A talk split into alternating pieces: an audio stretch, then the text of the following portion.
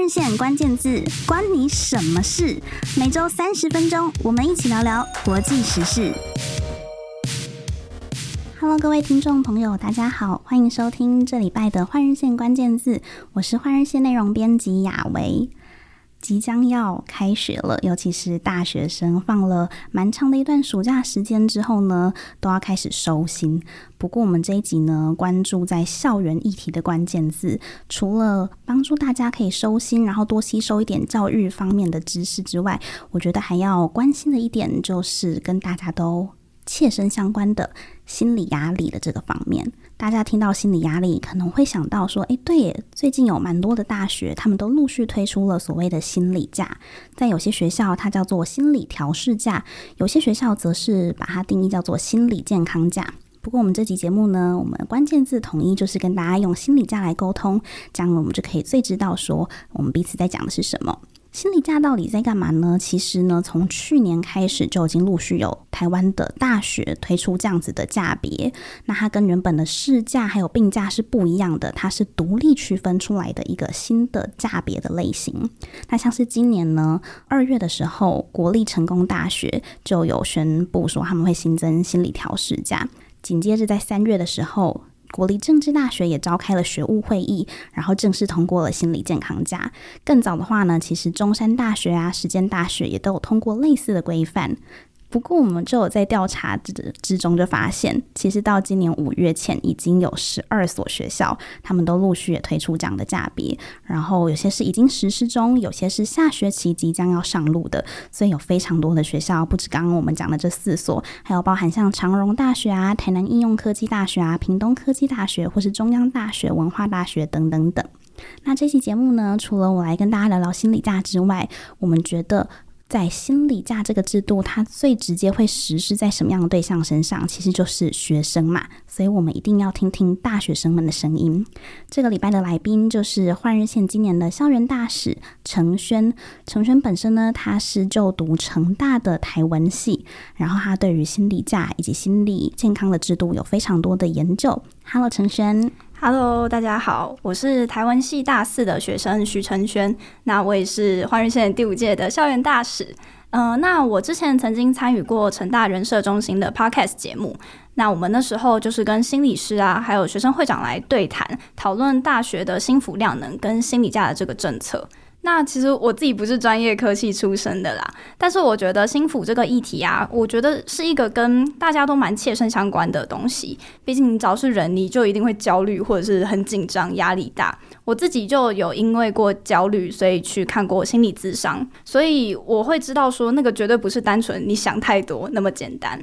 那再加上我身边的同学，就是我有一个还蛮好的朋友，他自己其实身心状况有一阵子其实也蛮低落的，不太好，嗯，所以那时候就陪着他，我们就对学校的这种心辅议题有比较多的关注。所以当心理假这个政策出来的时候，我们就一直在关注这个议题，然后看他实行的怎么样。心理假，就我所知，它的独特之处之一就是它不用提供任何的证明，你就可以去请这样的假，对不对？可不可以请陈轩跟听众朋友分享一下，现在在台湾的大专院校中实施的所谓的心理假，普遍来说，它到底具体是怎么样的一个就是内容？然后它和原本的，比如说我刚刚讲到的事假啊或是病假啊，到底有什么样不同？对，没错，心理假它你请了的话，你不用提出任何的证明。那它其实顾名思义，它就是为了心。健康所创设的一个价别，所以嗯，它跟市价并价最大的不同是，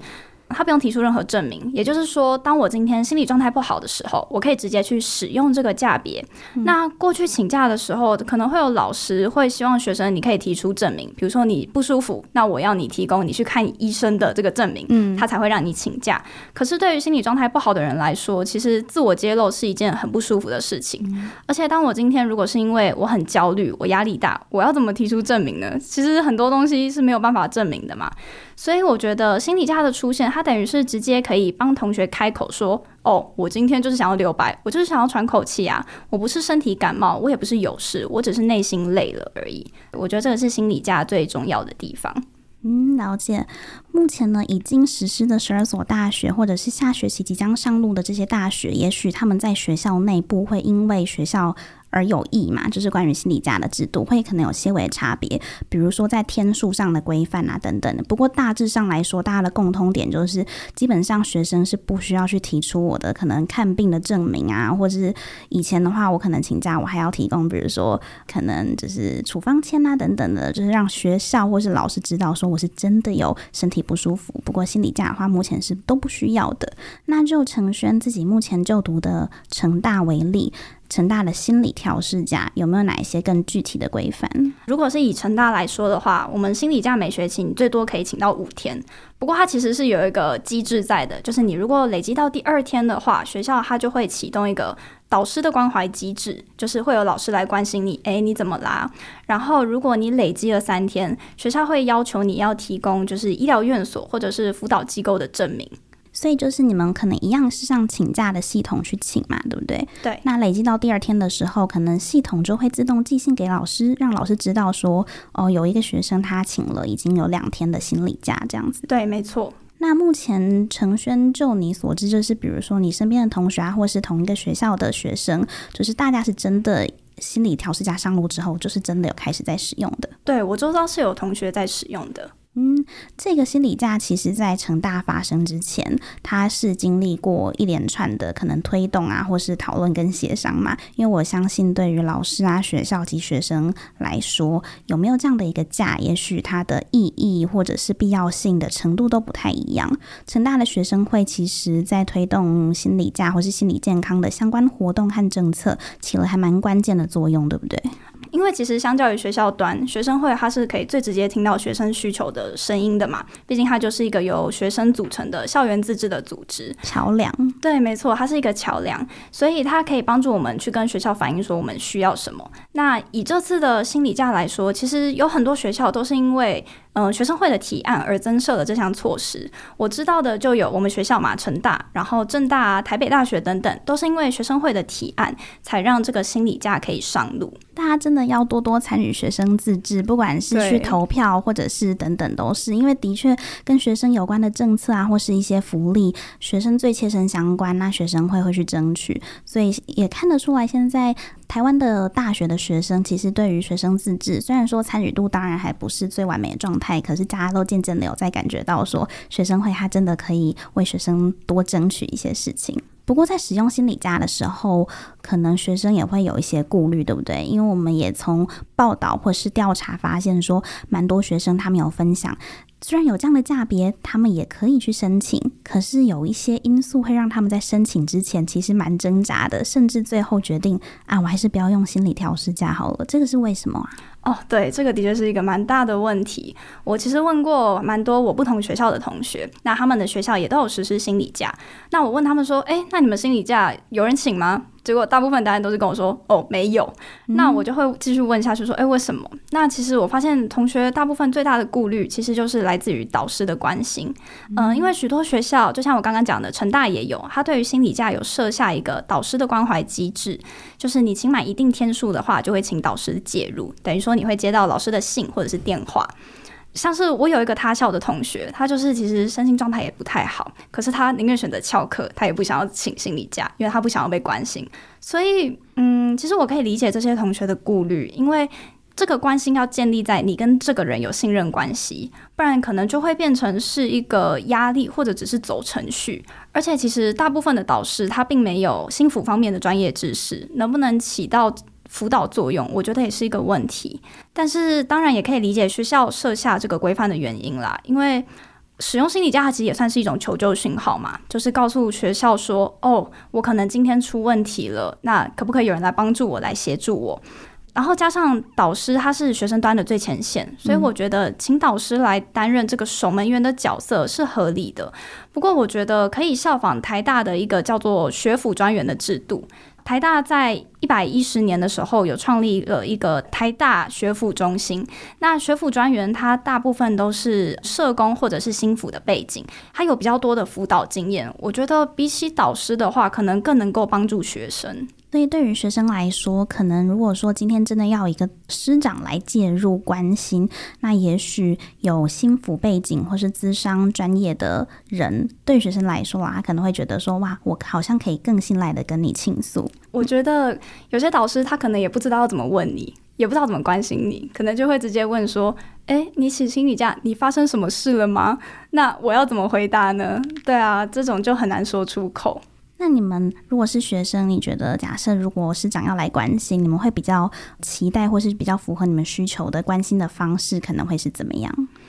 其实我自己的话，导师要来关心我，当然是会很开心，就会至少知道说有一个人可能是在他可以帮助我，或者是这个人是我有需求的时候我可以去找他的。不过很多人可能会，首先他可能跟导师本来就不熟。所以说，不信任的状态下，他很难去直接对一个人敞开心房。毕竟，对于很多人来说，就是关于心理健康这方面的议题，他是不太希望跟别人说出口的。所以，我觉得可能导师平常就要跟学生多互动，有建立一个信任的关系，他才可以，可能双方才可以这样沟通。对，导师的确也是跟学生不见得会很熟，因为毕竟在大学的导师不像我们。经验中，可能国小啊、国中遇到的班导师一样，可能老师是真的很密切的，每天帮你签联络簿啊，或者是每天都会看到你。一个老师可能也顶多是对三十位同学大约，但是在大学，尤其是比较大的科系，像我自己念的科系，就是学校人数很多的，可能一届就有将近两百人，分成三个班，其实一个班导师他要对大概六十几位大学生，而且。我们一个科系，比如说一个课，它可能是有 A、B、C 三个老师开，我也不见得会真的上过我的导师开的课，所以以至于说，其实大学生和导师之间的关系还蛮强调主动性的。如果说这个学生或老师他没有很积极的去举办一些可能班内的活动，或是嗯、呃、一些社交的场合。其实学生就对于导师来说，他可能彼此都不是那么熟，对不对？对，没错。在大学之外呢，其实不只是大专院校哦。台湾的可能高中生啊，或者是更年纪更小的的年龄阶段的学校，也都开始有意识到这件事情。像是行政院的儿少委员啊，就在之前就有抛出说，诶，高中应该也要有心理健康假，就是有这样初步的构想，也是比较大学生的这样的办法一样，就是学生可以不附就医证明，那在家长以及学校知情之后请假。那么目前的教育部也是有在研议中。但是呢，对于很多的可能家长或老师来说，他们也有提出了一个疑问，就是，诶，那学生不管是高中生、国中生或大学生，他请了心理假，他。会不会就没有好好的，比如说去做咨商辅导？他可能就是对于老师或是家长来说啊，还觉得你是不是就躺在家里耍废啊，或者是你是不是就找借口不去上课？那对于可能师长有这样子的疑问，你觉得如果陈轩是一个学生的角度来说，你觉得怎么样去跟师长沟通，可能会让他们放下一点点这样的担心？觉得说，诶，心理假好像不会成为学生只是拿来呃不去上课的一个借口。我觉得第一点是，如果他今天真的身心压力都非常大了，那我觉得他请假就算是在家耍废，其实也是非常值得的。毕竟是一个很珍贵的留白的时间嘛，可能可以让他喘口气，调整好他自己的状态，或许他在课业上会有更好的表现。那再就是，的确很多人会觉得说，哦，大学的心理假会不会被滥用？是不是什么沦为翘课工具啊什么的？但老实讲，大学生翘课很容易呀、你需要再用一个心理假吗？其实大学的课堂非常自由，你不去，你你就不去啦，你不用特别去利用这个心理假来翘课。所以我觉得心理假它比较重要的是意义先行的部分，就是可以让老师啊，还有学生都知道说，哦，原来我们的心理状态也需要被重视，心理状态不舒服，其实我也是可以请假的。没有错，我觉得这个真的是陈轩刚刚讲的，就是其实应该要先培养或养成的，应该是学生他。自己的，比如说时间的管理啊，或是负责任的这样子的素养或意识。如果即使没有心理家，今天其实还是有其他家别，或是我们也知道大学生可能很多老师他是不点名的，他也不知道实际上我这个可能讲堂式的课程一堂就。一百多位学生，我根本不知道今天有哪一位同学有没有来。所以，呃，其实翘不翘课，它并不是因为有了心理假就会让翘课变多，而是翘课这样的状态它本身就有。那这个可能比较牵涉，直接对应到的是学生他可能对于自己的自我负责任啊，或是他想要投入这个课程与否的那个关系。所以心理假其实不见得大家就是会觉得说，哦，好像有这样子的假别，学生他就会更不想上课，更翘课。那实我们刚刚这样讨论下来，也知道说，对于学生来说，有没有心理价？老实讲嘛，他其实会翘课的人就是会翘课，没错。对，所以其实不可以这样直接画上等号。对于家长来说，其实他更需要注意的是，诶，如果你的孩子今天他需要心理调适假，可能要去辅导他，或是帮助他的是他需要什么样的资源。如果说对他来讲，他可能躺在家里休息一天，他就会比较好了，那也无妨。可是如果他需要的是可能去做进一步的心理咨商或是辅导，那当然，身为家长的我们，或者是呃，身为大人的我们，就应该要去帮助他。所以，心理调适假它的这样子的一个产生，或是后续引发的一些。之一，其实就像陈轩刚讲的，它是意义先行，它更像是一个讯号，是由学生主动发出给他的老师、他的家长的一个讯号，他在告诉你说他需要休息，或是他目前的心理状态需要一些关注和调整。那待会我们下段节目会继续来讨论的是心理压力，不过除了心理价之外，其实校园还有其他的心辅资源哦。我们等一下再回到换人线关键字。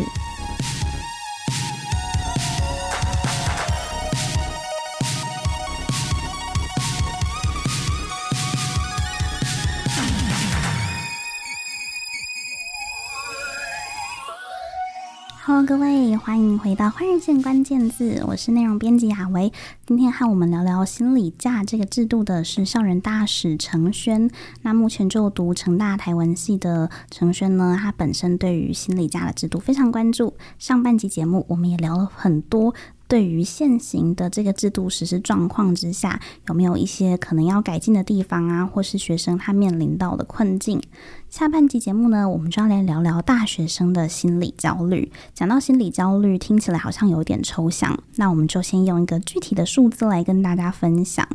根据呢健保就医资料，从二零一六到二零二一年，十五到三十岁的这一个族群，其实有精神科相关诊断者呢，是从二十二点一万人成长到二零二一年是二十九点二万人，成长的幅度其实是蛮大的。那年轻族群呢，他们去拨打安心专线的原因，很多都是和忧郁倾向啊，或是家庭还有人际的困扰也很有关系。也就是说呢，这些人际上面的困扰就占了七成左右。那根据美国医学会期刊网络在二零二二年的这个报告就指出，其实年轻族群呢，有高达五成以上的患者。他们没有求助或是接受治疗的原因，是因为费用。还有不知道怎么样获得协助，有这就是说啦，就是可能因为经济能力上的问题，所以可能对于年轻族群来说，他本身就没有这么多的经济条件，可以再额外的接受可能心理辅导啊、咨商或者是接受治疗，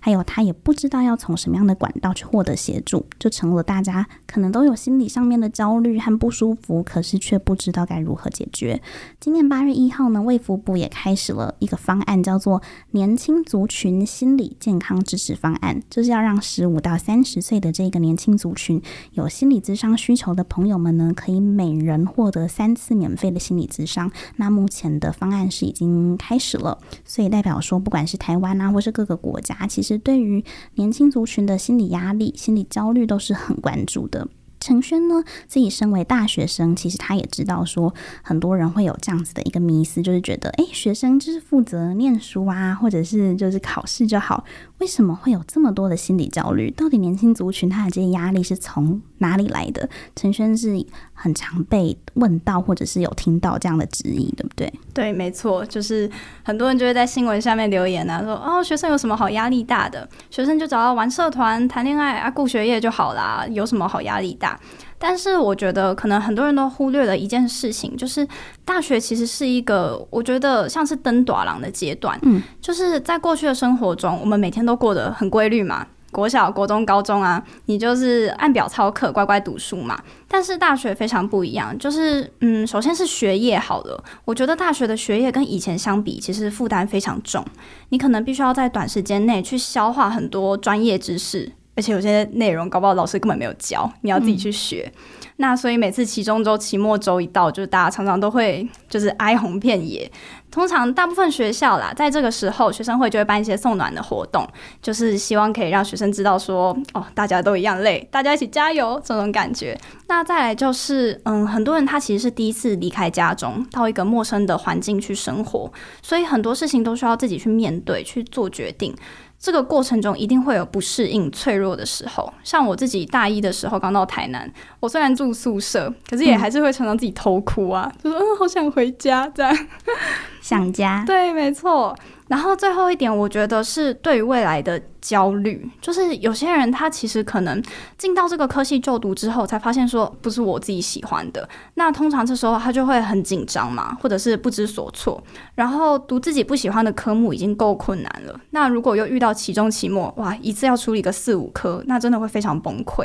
又或是到了大三、大四，他不知道他毕业后应该往哪个方向前进。我觉得这些抉择都会让大学生感到很焦虑跟不安。嗯，那大学生在面对这些焦虑跟不安的时候，然后可能家人呐、啊、没有在身边，那通常大家你觉得会怎么样去在还没有心理假可以休息之前，大家会怎么样去排解这样子的焦虑？嗯，首先我自己的话，我会跟同学出去，我就会转移注意力。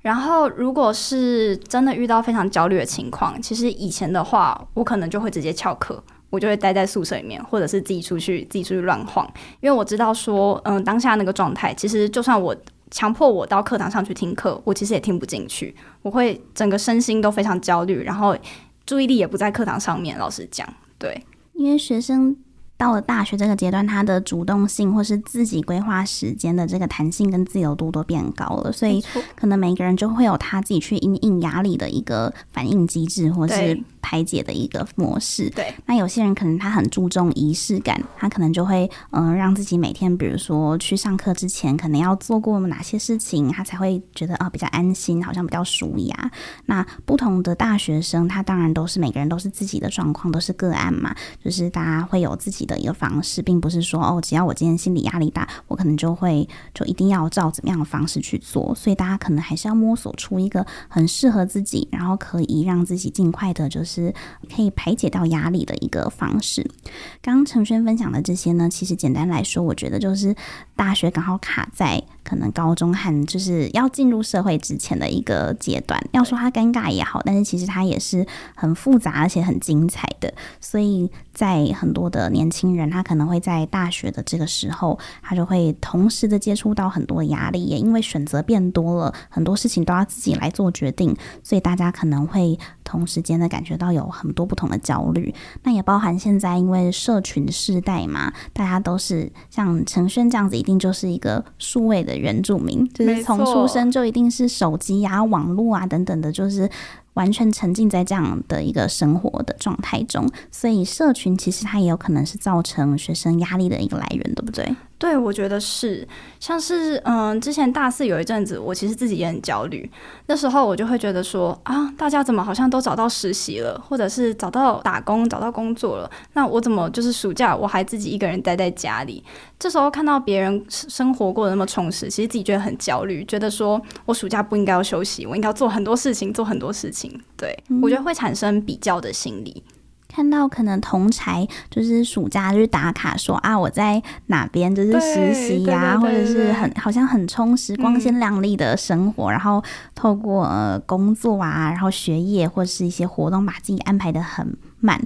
可能看到的时候，就会尤其又社群嘛，大家会把自己最想要让别人看见的生活的一面发出来，所以看到的时候可能就会更紧张，觉得自己好像应该要去做些什么才可以跟上别人。对，没错。所以社群造成的一些竞争感或者是压力，也会是青少年啊或者是大学生的一个焦虑来源。所以说，心理焦虑渐受重视，它不是一个大家不要觉得说哦，就是哎呀，学生不会紧张啦，他们不会有压力啦。其实不管你是在什么样的人生阶段，压力就是在的，只是它的因素或是来源的组成比例不太一样而已。承轩自己呢，也曾经去访问过学校的心辅组的心理师，对不对？对，没错。心辅组是一个怎么样子的单位？嗯，心辅组它是提供学生心辅资源的一个单位嘛，它会有心理师，然后呃，有一些可能是社工，反总之就是你如果需要咨商的服务的话，你就可以去找心辅组，那学校会帮你安排心理师来跟你对谈来沟通。这些心理师是常驻在校园内，还是说他是本身有可能自己的工作，但是他会在特定的时间来到学校跟学生互动？像我们学校来讲，我现在不知道确切的数据，但我知道有固定的数量是常驻的，嗯、就是他就是专属于学校的。那有一些会是像是成大医院，他可能偶尔会来驻点这样。在你之前和心理师的访谈或是接触中，心理师应该会从他们的智商的专业，或者是更脉络性的去分享，说为什么学生族群会有很明显的心理健康方面的现象，对不对？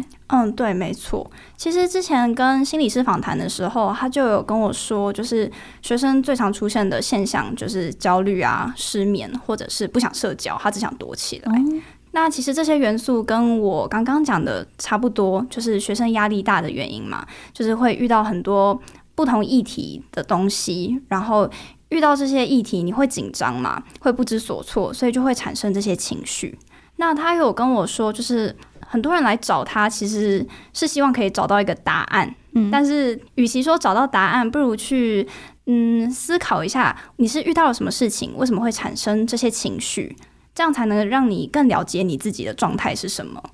所以说，如果说目前假设以成大为例，就是学生如果在呃校园中，他可能面临到一些心理健康的状况，他想和心理师就是做辅导和咨商，那这时候他就可以透过学校的管道去怎么样申请呢？嗯、呃，你可以到幸福组的网站去，它会有一个就是你可以预约咨商服务的栏目，你就点进去就可以预约。那其实我自己以前也约过啦，以前我约的话。嗯可能就是要等个一个礼拜或两个礼拜之类的，要等比较久。就是预约的当下，可能是预约一周之后的智商的时间。对对对，就是你日期栏要一直往下按，一直往下按，你才会按到说哦空缺，然后你才可以卡进去。可是重点来喽，就算有那个空缺，也不见得是你空堂的时候。嗯，所以等于说你就又要继续往下滑，继续往下滑。所以其实以前是非常不好约的。它是以平日的白天时段为主吗？对，以前成大是只有提供白天时段的心理智商。那现在有不一样了哦，对，上学期我们学校有增加了夜间智商，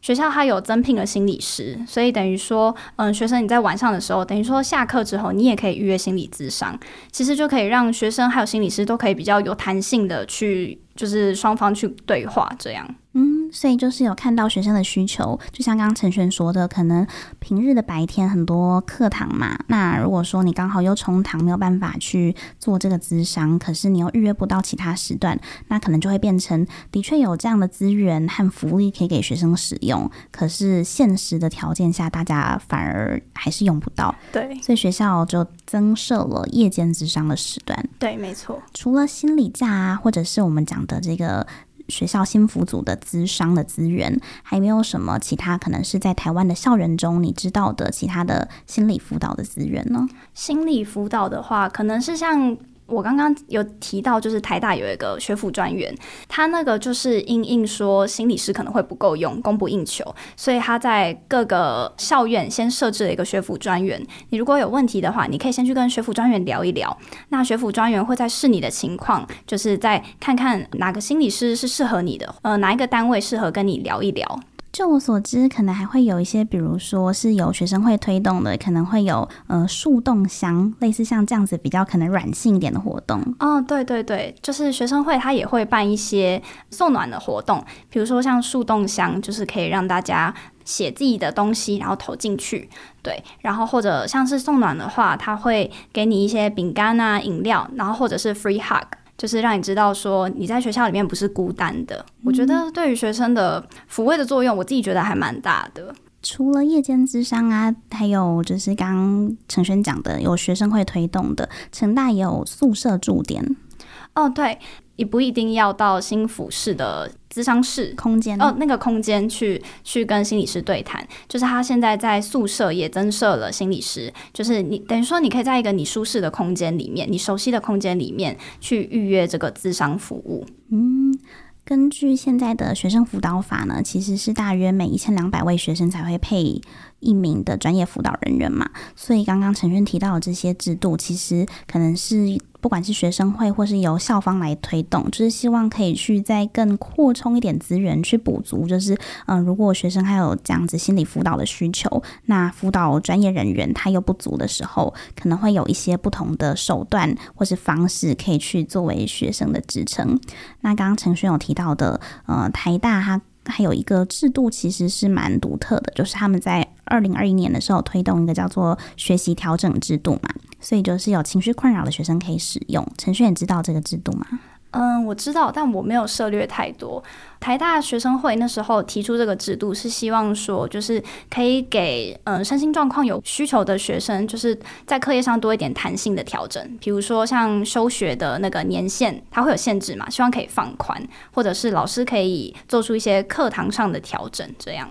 我们有一位作者王善，他在我们的专栏《换日线》的专栏上也有分享过大学增设心理健康假这样的议题，然后他就去分析了一些真实的学生案例，其实和刚刚陈轩讲的一些状况都很相似。台大目前其实没有心理假啦，他不在这十二所当中。对，但是呢，虽然说他有学习调整制度啊，或是你其实也可以预约心理咨商，可是呃，学生还是反映说。很强，就是预约不到，就是资源是不足的。除了台大，或是我们刚刚讲的成大，还有很多学校有这样的状况。就成轩搜集到的资料当中，或是你去访谈的学生，还有哪些学校的案例，其实你觉得也还蛮值得和听众朋友分享的？我目前有听到，就是政大还有实践大学跟一些其他学校的同学，有跟我反馈过关于心理价这个议题的想法。嗯。他们也除了说怕被关心之外，有一个问题就是说，教授他究竟能不能因为这个假，然后为你做出一些课程上弹性的改变的空间？嗯，对，因为我听一些同学好像会害怕说，我请了这个假，那我的出缺席怎么办？或者是刚好卡到一个重要报告，那。教授可以因为这样帮我做出调整吗？对，会担心说实际执行的方面会不会有问题。不过心理价才刚上路，所以可能也要看看后续怎么去改变吧。嗯。所以，其实对于学生或者是对于教授不同端，他都会有一些需要去调整，不管是思维上或者是实际的行动上的调整。对老师来说，他可能就要去想，如果今天呃在一堂是需要课堂分组报告的课程中，有学生请了心理调试假，他没有办法出席来做这个报告。可是，万一这个报告他又是呃评分的占很重，对，那这时候要怎么办？是要再另外开一个时段吗？或或是用其他的方式让学生报告，可能就会变成是老师们他们也要去花一些心思去设想的。除了学校之外呢，以学生个人为单位，其实也有很多不同的学生跟你分享过，他们对于现在他们自己各自大专院校的心辅资源也有一些看法，对不对？对，没错。像我有一个同学，他觉得成大这学期提升了那个心辅量能，他觉得很重要。他把心服量能提升之后，等于说预约咨商不用再等那么久。那他跟心理师的这个互相这种预约的关系，就是他的他们的对谈也可以更稳定，嗯、就是不用担心说啊，我会不会聊了八次我就被结案了？这样，对对对，我觉得双方都可以更有步调去进行这个对谈。嗯。所以这个是可能在成大的校园内的一些学生，他具体的一些回馈，就是可以不再那么需要排队才可以好像去抢这个资源，因为他其实照理来说应该是要很能够去解决学生的需求，而不是有点像是供不应求的状态。对，没错。而且我自己觉得，大部分人他会选择去预约心理咨商，其实可能是已经压抑很久了，他真的不知道该怎么办了。那在他情绪可能已经快要崩溃的状态下，然后又发现。说啊，我预约咨商，我要等一两个礼拜。那等完一两个礼拜，那个咨商师可能又心理师可能又不是跟我契合的，这样其实我觉得对于一个人状态来说打击蛮大的。没错，而且其实不只是台湾啦，国外的学校也有类似像心理假或是相关的一些心理健康制度。然后以美国来说，可能奥勒冈州就是最早去通过心理假法规的地方，是在二零一九年的时候就通过了。也有其他的州也有跟进，对不对？嗯，对，没错。像是呃，美国通过心理假规范的，现在有十二个州了嘛。嗯，那后来就是，呃，犹他州、还有华盛顿州、跟加州啊、伊利诺州等等，其实都陆续跟进了。接下来也会有新的其他，比如说像是密西根州啊、纽泽西州也都会拟定心理家法规的制定。对，没错。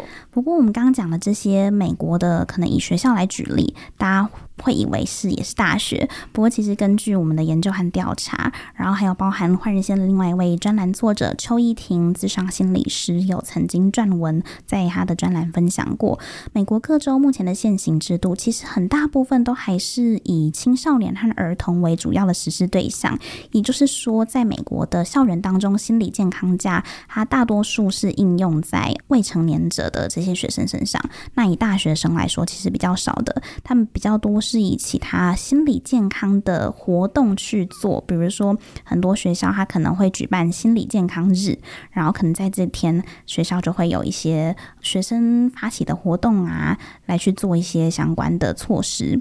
每年十月的第一个礼拜也是美国的心理健康觉察周，所以像是耶鲁大学的法学院啊，他们就会在十月份的时候去办理这个所谓的心理健康周，然后去倡议忧郁症的议题，或是介绍艺术治疗在做什么，提供怎么去应对压力的讲座等等，让学生可以自我保健，去让他们培养怎么样自己去复原的一个技能。所以就是台湾呐、或是美国，或是不同国家，可能对于心理健康或是心理假都会有不一样的阴影手段，那大家可以透过这期节目结束之后，可以想一下，说你觉得现行的可能心理价或是校园的这些心辅资源，它是不是充足？还有这样子的手段，它是不是最能够对症下药的？还有没有什么其他可以再去阴影的地方？那也非常感谢今天陈轩来到换日线关键字，跟我们分享在台湾的大专院校校园当中的心理价。那最后，陈轩有没有要和我们的听众朋友说什么的？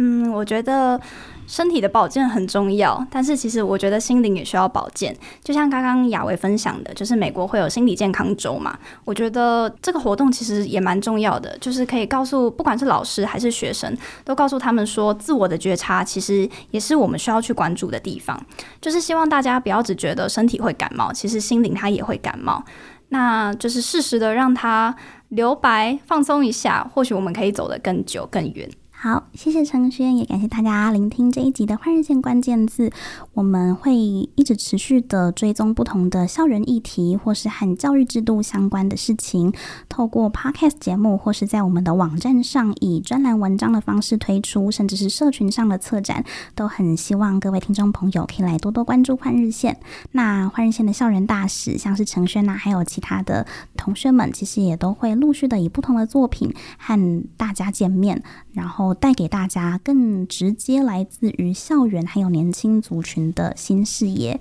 再次感谢大家，我们换日线关键字，下周六早上十点见，拜拜，拜拜。